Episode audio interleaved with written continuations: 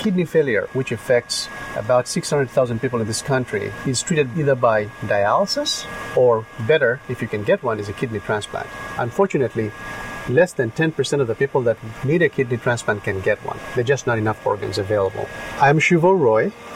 I'm an associate professor in the Department of Bioengineering and Therapeutic Sciences. This is our lab, and we are working on an implantable bioartificial kidney to free the patients from the burdens of dialysis, provide them improved quality of life, and hopefully, if we do this right, okay, we'll actually have something that's going to cost less than the current therapies today.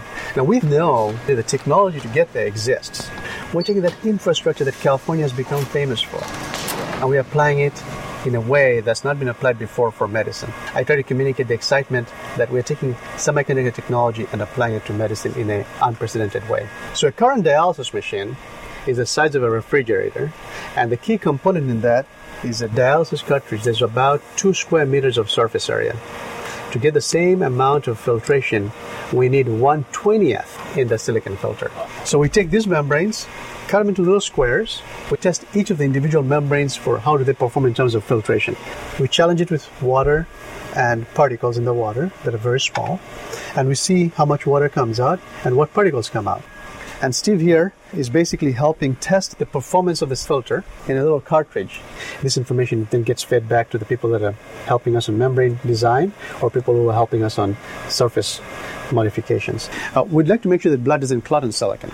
So here I work with Zohora to basically take the membranes we have and we can coat them with special molecules that make them blood friendly.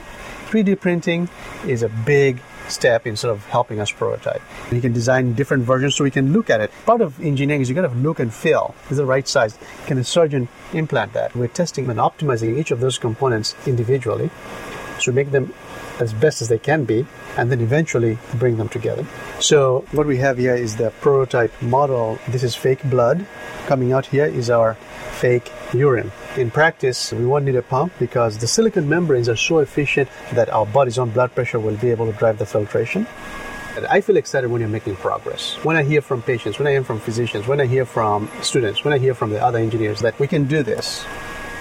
Look at the impact. There are 600,000 people who have kidney failure in this country, 2 million worldwide. Less than 20,000 transplants are performed every year. And on the waiting list today, which is the sickest of the sick, there are almost 100,000 people.